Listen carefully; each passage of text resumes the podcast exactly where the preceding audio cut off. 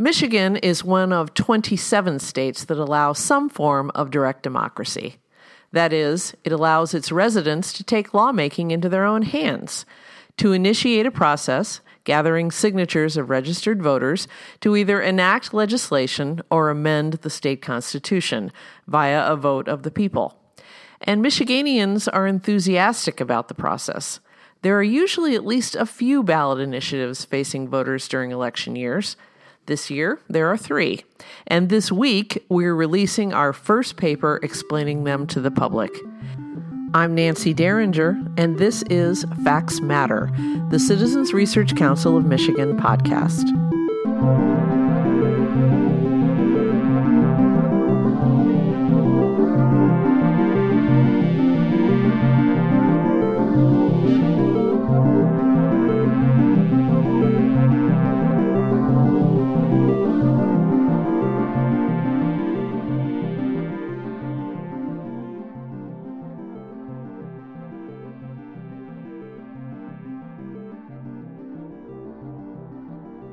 Okay, Labor Day is in our rearview mirror, which means that election season is in full swing, which means that informed Michigan voters, which I assume the people who listen to this podcast are, are soon going to have to educate themselves on some of the ballot questions that they will be facing on the November ballot. So, this is our one of the things that we do well, I believe. And today we are releasing the first of the three ballot analyses that we've prepared, and that is on proposal two, which many people will think of as the anti-gerrymandering uh, question. This initiative would set up a independent commission charged with redrawing district boundaries, legislative district boundaries, after the every 10 year U.S. Census. And joining me today is Eric Lupher, our president, and Jordan Newton, one of our researchers who's done a lot of work on this subject, to discuss exactly what Proposal 2 would do and how it would work. So, welcome, guys. Thank you. Have good to get together again? Yes, of course. Yeah, good to be back on. Okay. All right. So, Jordan, the first question is for you. Um, as briefly but con- or as concisely as possible, explain how Proposal 2 would work if it passes. So, Proposal 2 has a couple of core elements. The first is it would create a redistricting commission that is independent from the legislature. It would be a 13 member panel with four uh, members from the Republican Party, four members from the Democratic Party, and five independents. Uh, that are randomly selected from a pool of applicants. Uh, they would have to vote uh, in somewhat unison to be able to come together with uh, you know consensus on how our district maps would look. Um, the second comp- component of the proposal would create new rules for the redistricting process. Um, currently, our state's rules are invalidated because the constitutional provisions were uh, considered null and void uh, based on the one person, one vote standard. Um, the uh, Michigan Supreme Court ultimately decided that the entirety of Michigan's redistricting law uh, was considered non severable from this portion or was rejected along with it because the components had to function together. Otherwise, they didn't really make much sense in the Constitution. And so, uh, Proposal 2 would add uh, new criteria to kind of govern that process, including things like maintaining compact contiguous districts, uh, requiring equal population and following the Voting Rights Act, and then a couple of new provisions, which would be uh, the anti gerrymandering provision and inclusion of a communities of interest provision, which would require the Commission to keep uh, communities that have certain electoral, cultural, and social uh, similarities together uh, during the redistricting process. Okay. Now, this citizen initiative arose out of, I think we can probably call it um, some voter disenchantment with our current system, which our own research has shown um, is demonstrates evidence of gerrymandering. So, for those readers or listeners rather who who might not be exactly clear on what definition of partisan gerrymandering we're using, uh, could you just kind of sketch that one out too? So, partisan gerrymandering is the use of the redistricting process to generate a political advantage or disadvantage for a political party. In the instance of Michigan, that would mean drawing congressional, legislative district or legislative districts uh, for you know in a way that would provide more seats for one party or the other. Okay. And in this case, we're talking about the Republican Party. I mean, they, they were the ones who redrew these, these districts the, after the last census and um, gave us the ones that we have now. To, to give uh, a good illustration of this, the Trump election, Trump won Michigan, but he only won it uh, by about 10,000 votes. Uh, but when you look at the outcome of the election, we have nine Republican congressional members and five Democrat. So a fairly even split in how people voted for the presidential candidate. But the how the districts were drawn affects uh, a very decided Republican majority. The same thing plays out in the state Senate, uh, where the votes are fairly evenly split but still the Republicans have a very decided majority. Uh, so, you know, sort of taking that theoretical, what is gerrymandering, and illustrating why it matters. How does that play out? Uh, what are the results we get from that gerrymandering? And to kind of answer your question that you asked uh, after that, a lot of it comes down to unitary control of the legislature. Republicans have kind of been in control during both the 2001 and 2011 redistricting cycle and have used that to kind of draw the maps in their favor. But it's very likely that if Democrats were in the same position, they would have done the same thing in their own favor. Right. I don't think that's. I don't think any of us are under the illusion that that the other party wouldn't do the same thing if they were able to do it. So the idea here then is to is to take that job out of the hands of the legislature, no matter which party is in power, and turn it over to this uh, more or less evenly divided commission, um, which would not be able to Bigfoot one another, shall we say. Um, they may not be able to. Um, they won't be able to just to just ram something through. They would have to compromise a little bit, right? that that is an important element of what's here. So the commission is set up with four uh, people who say they're Republicans, four Democrats, and five people who say they're independent. We can't really know how independent they are, but they're going to attest that they're independent and and they don't see themselves strongly with either party. So, what do you do then? There's people, everybody comes into a process like this with some bias. Uh, where they live affects their perception of Southeast Michigan or West Michigan or Northern Michigan. Uh, so, how do you get past that? Well, the system they've set up when it comes to having maps to decide on, we have now, you know, say 10 choices. How do we decide what shall be that map? First, they look for the commissioners to try to come to a majority? Are they willing to compromise and come to a decision on their own?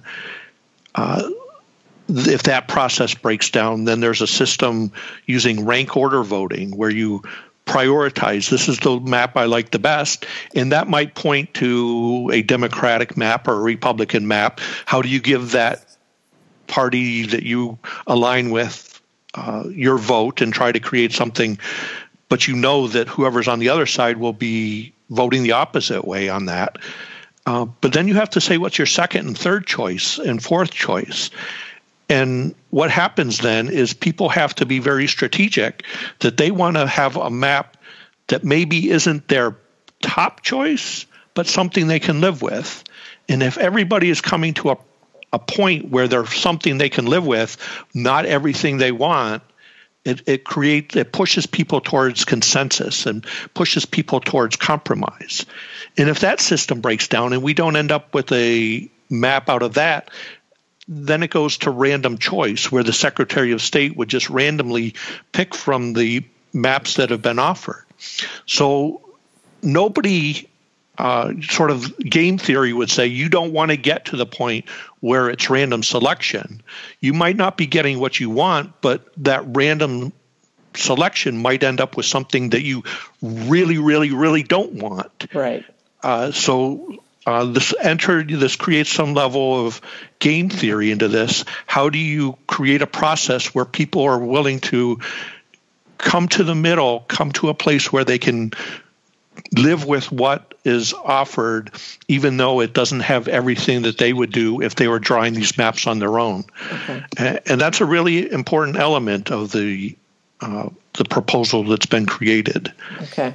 Is and this... I also oh, go ahead. I Jordan. had one other um, and in addition to that, the um, legislature has kind of shown that you know when they have to come to a compromise, they've failed. When there's been divided government in the 80s and 90s, attempt of the legislature to actually create districting plans, uh, there was deadlock, and this happened with the previous commission in the 60s, 70s, and 80s.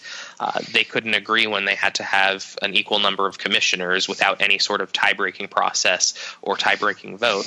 And so having these kind of mechanisms that force them to kind of come to an agreement, otherwise, you know, having a sort of uh, dead hand switch is kind of important. I see. So, is this legislator is this proposal based on something that has been tried in another state and has worked or not worked? I guess we should allow for that possibility. It kind of reflects um, some processes that have been attempted in California and Arizona. Uh, Arizona passed theirs uh, going into the 2001 redistricting process, and California is going into the 2011 redistricting process both of them have had some, you know, moderate success in reducing the levels of partisan gerrymandering, though they haven't gone without having some complications in their own right. Um, Arizona's commission has had some problems in the most recent. Uh, attempt at drawing the maps with their independent commissioner. They only have one independent on their commission, uh, being impeached for uh, gross misconduct by the legislature. Uh, that impeachment was eventually overturned, but the process became very polarized based on party lines. Um, California has had less extreme partisan uh, instance in theirs, um, though there have been some complaints about the way that the commission went about uh, com- using these communities of interest provisions in terms of listening to uh, what might be considered more partisan politics data than not. Hmm. And I'm struck by the fact that um, once we sort these applicants to be on this commission into their various um, slots of Republican, Democrat, or Independent, they're going to be chosen at random. So that would seem to suggest that it's possible that we might end up with a commission that is perhaps geographically lopsided. Um, you know, you, you, people in the Upper Peninsula like to um, complain that that nobody pays any attention to them. Um, is there any any allowance made for geographical representation here? Uh, yeah, there is the uh, initial pool of 200 applicants that are selected is statistically weighted so that uh, certain demographics and geographic regions will be represented in that pool of 200. Now, once the um, leadership gets to remove a couple of candidates if they see that there might be a candidate that might be biased or might be misrepresenting their views or they just don't like uh, in that pool of 200 uh, they get a total of 20 votes between or t- 20 removals between uh, the majority leaders and the minority leaders in the house and the senate okay um, they are selected at random from that pool now that could mean that any specific region might end up getting overrepresented because it's random from that remaining 180 names. Um, but they will be represented fairly well by that initial pool of 200. Okay. It sounds a lot like picking a jury. There's a lot of similarity to that. That you come in with more people than you need, and in a jury, the lawyers have a choice. In this case, the House and Senate majority and minority leaders, uh, they have some disqualifications that they can use, and it doesn't have to be. They can use it for any way they want. So, you know, sort of the logic is that they would look at the pool of Republican candidates and say, well, that's a, a Democrat saying that he's a Republican or a, a, a, Republican saying that they're a Democrat or that person who claimed to be independent I know has been campaigning for this candidate or another. Um, but they could just say, I don't like that person. I don't want them to be part of that. And, and that's the way it works. And it's the same way with jury selection that the lawyer can just say, I just don't like the looks of that person. I don't want them to be part of the jury. Right. The the peremptory challenge, what we call. So that's right. Um, you know, this is inter- an interesting um, element of a broader movement, um, which I think you can kind of loosely call political reform, uh, which is, um, I guess you'd call it a, a movement to change some of the things that we have taken for granted over the years as part of our um, election process. Um, top two um, primaries, top two vote getter primaries, um, these independent commissions, uh, vote by mail. Uh, no reason absentee, all that sort of thing, and we've we've looked at, at some of these um, some of these trends over time, but I get the feeling that this is kind of maybe a grassroots pushback against some of the tribalism and polarization that we have seen um, in the uh, you know in the political sphere in recent years. Do you get that sense, or am I just speculating? No, I, I think you're right on that. Um, the story that I heard, and if Katie Fahey hears this and wants to correct us, uh, please do. But uh, after the 2016 election, she was preparing to go to Thanksgiving dinner and was abhorring the thought of sitting down with the the sort of tribalism within her own family that would be gathered for Thanksgiving, and just you know on a lark posted on Facebook or Twitter, uh, who wants to fix our uh, our you know our gerrymandering? Who wants to deal with redistricting? And there was just a flood of responses from all over. Uh, it, you know, the term it went viral. Well, people she had never heard of or, or spoken to before heard got wind of this, and there was a movement created, a truly a grassroots movement to come together and and these people from all parts of Michigan, all walks of life came together and uh, came up with these ideas on what ultimately became the Voters Not Politicians proposal, too. Uh, so, you know, there might be money we don't know about in, in some parts of how this came together and the efforts. Um, but the story that's being told really reflects the grassroots movement. All right, I think we can probably wrap that up with this. Um, once again, you can find this ballot analysis on our website, crcmich.org, And uh, we have two more coming. This is only the first of the three. Um, Eric, why don't you brief us on the, the next two that, that are coming in, in the next few weeks? Yes, we have uh, pro- analysis of Proposal 3, the Voting Rights uh, Constitutional Amendment queued up, ready to go next week at the same time. And we will follow that up with the analysis of the marijuana legalization the week after that. So there's three proposals in total, and we're going to do one a week for the next couple weeks. Okay, and um, just you know, one more reminder: we do not take positions on any of these things. Uh, we are strictly an informational service for this. So um, this is not uh, this is not spin. So, okay, guys, thanks so much for uh, joining me today, and um, let's uh, let's hope for a, a good, clean fight this fall. So, take care. Take care. Bye. Thanks, Nancy.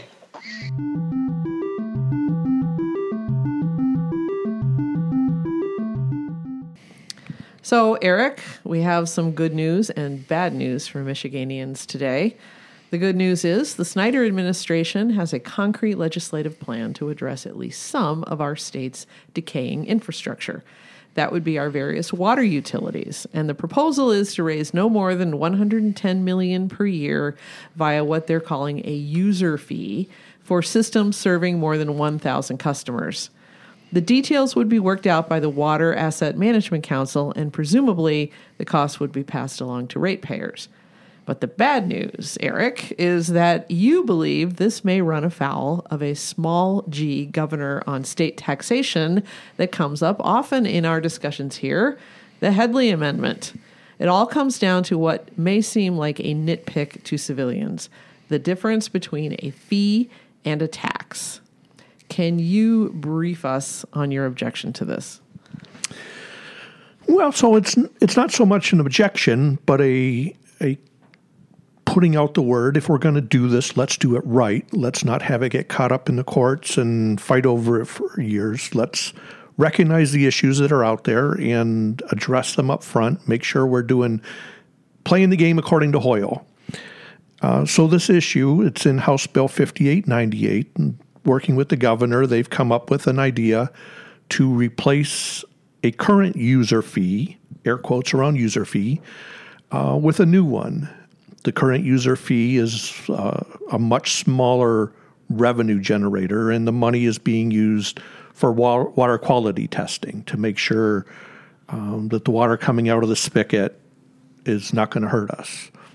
So okay. we could go back and think about the implications of that, but but so so this fee exists, and they want to rather than creating a new act and creating a new fee, amend that one to um, to collect money from the public uh, water providers, and that's important. So much of our state is very uh, rural, and there's not water water systems, and you know, sort of the top of the mitten where there's no people. It's pretty much in our uh, our urban areas where you have the Great Lakes Water Authority or the um, different city municipal water systems, things like that. We're, we're, we're talking about people who are not on a well. That's the point. Okay. Yeah. All right. Uh, so to collect through those public water systems a fee based on the number of uh, customers they have, basically. And if it's a residential customer, it would be one fee. If it's a commercial customer, it would be a much higher fee, reflecting uh, in a lot of ways the amount of water they use and um, what happens there. So, as we started thinking about this, we went back to something called Bolt versus City of Lansing, where um, the City of Lansing imposed a user fee. Again, we're putting air quotes around that term. Okay. And and the Michigan Su- Supreme Court was asked to say, well, is this a fee or a tax? And that matters in Michigan because of the Headlee Amendment that you mentioned that says anytime local governments want to levy a tax, they need to get a vote of the people authorizing them to do so. Uh, the city of Lansing had not done that because they thought it was a fee or titled it a fee and, and therefore wouldn't be subject to that. So the Michigan Supreme Court looked at it and decided in this case, the, the Bolt case, that it was in fact a tax. And they set down a couple of key characteristics of what defines a user fee and what defines a tax. So, first, a fee must serve a regulatory purpose rather than a revenue generating purpose. It must be proportionate to the necessary cost of the service or commodity that the government's providing and imposed on those benefiting from the right service or improvement supported by the fee, and all fees are voluntary in nature. So let me let me say what is, what is a tax, and then we'll talk about what's being proposed here. Uh, the tax is to be levied as a revenue generating. Um, this says for general operations of government, but providing water infrastructure would be a part of a general operation is being levied to benefit the general public and is compulsory in nature. Okay. So, what's being proposed is a revenue generating mechanism being offered through local government public water supply authorities or, or the departments of the government, and it would be compulsory in nature. You couldn't opt out of that. It seems to fit all the definitions of what constitutes a tax and and so we're saying, you know, either fix that up front or let the local governments know that they're going to be have to going to their voter have to be going to their voters to get voter approval to do these things.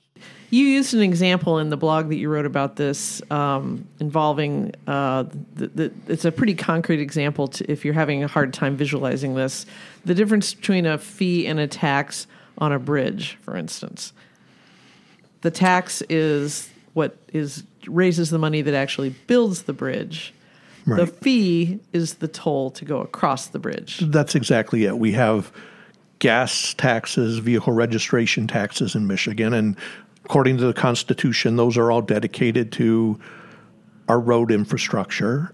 Anytime you purchase a gallon of gas, anytime you license a vehicle to drive in Michigan, you have to pay those taxes. So they're paying for the infrastructure. They're compulsory in nature. We have only the, the Mackinac Bridge in Michigan with the toll, but in other states there's uh, bridges you have to pay tolls for or, or toll roads, but you can choose not to use those. You could choose to go around in some fashion. You can choose, um, you know, to do different things. Uh, choose not to use a toll road and instead use a bunch of country roads that are less right. efficient. Um, so that's sort of the, the compulsory or voluntary nature of that if you live in an urban area, if you live in most of our cities, you're going to be tied into a public water system.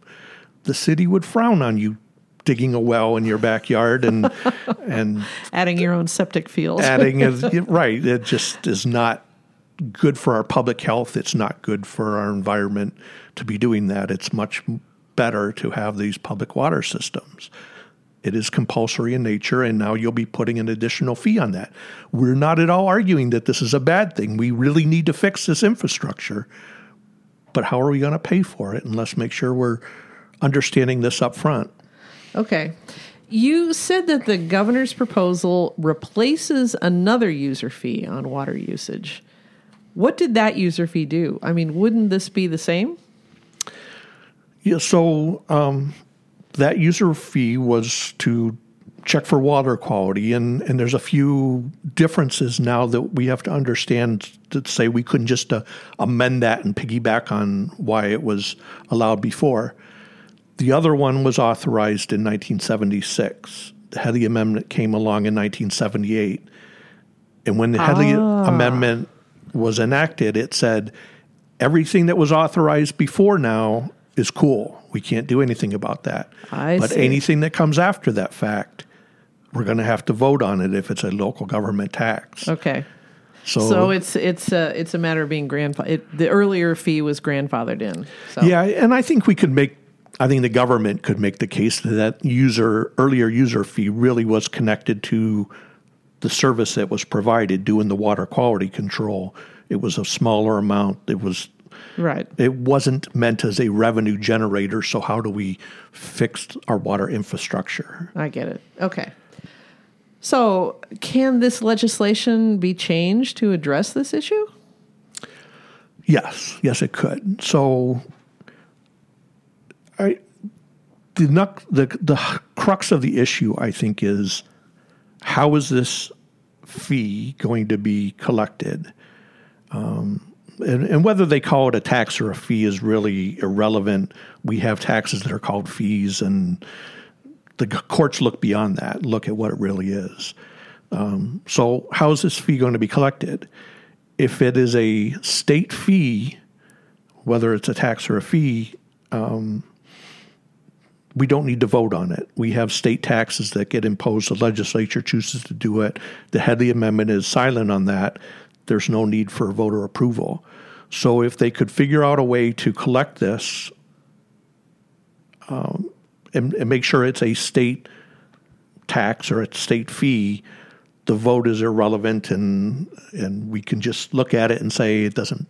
We don't yeah. like it, but it doesn't matter. Right.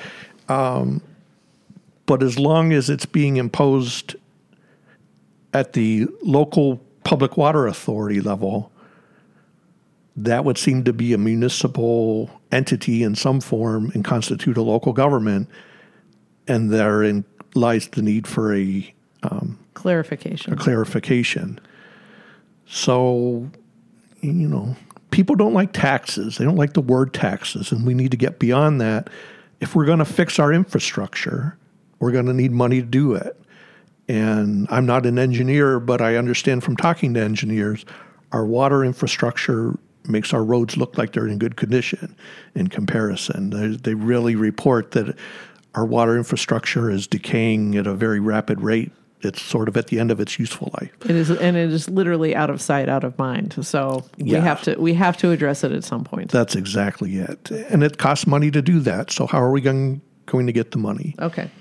So um, let's say that they don't, uh, the legislature doesn't take your good advice and they move forward with, with this. Uh, what are the implications if it does go forward without more clarification? I mean, are we talking about like court challenges and then more delays and all the all the associated uh, ways that this can be messed up in the process? That's why we're raising the issue now is let's avoid that. But I, I think what happens at some point, somebody that's not happy with this extra fee um, starts doing the homework and understanding the difference between a tax and a fee, creates a court challenge, and that puts the brakes on the whole thing, and that further delays the ability to come up with the revenue to fix our needed infrastructure. Uh, it won't be us. We don't do court challenges, and we're just out here as an information provider. But there are plenty of people in Michigan who have filed suits along this line. Um, so let's figure out what to do, and let's figure out the best way to structure this and come up with the money and do it right the first time. do it right, do it once. Right. Right. Okay. All right. That makes sense. Thanks so much. Um, let's see uh, how this develops going forward. And that will do it for this edition of Facts Matter, the Citizens Research Council of Michigan podcast. Remember, the Council operates as a public resource, and all of our papers, along with blogs, op eds, and other resources, are available for download on our website, crcmich.org. We operate as a nonprofit through the generosity of Michigan's corporations, foundations, and generous individuals like you. If you'd like to make a donation, go to our website, crcmich.org, and click on the contribution button on the homepage. We also welcome feedback, which you can send via email to crcmich at crcmich.org. I'm Nancy Derringer, and until next time, I leave you with this observation by our founding president, Lent Upson. The right to criticize government is also an obligation to know what you're talking about. Thanks for listening.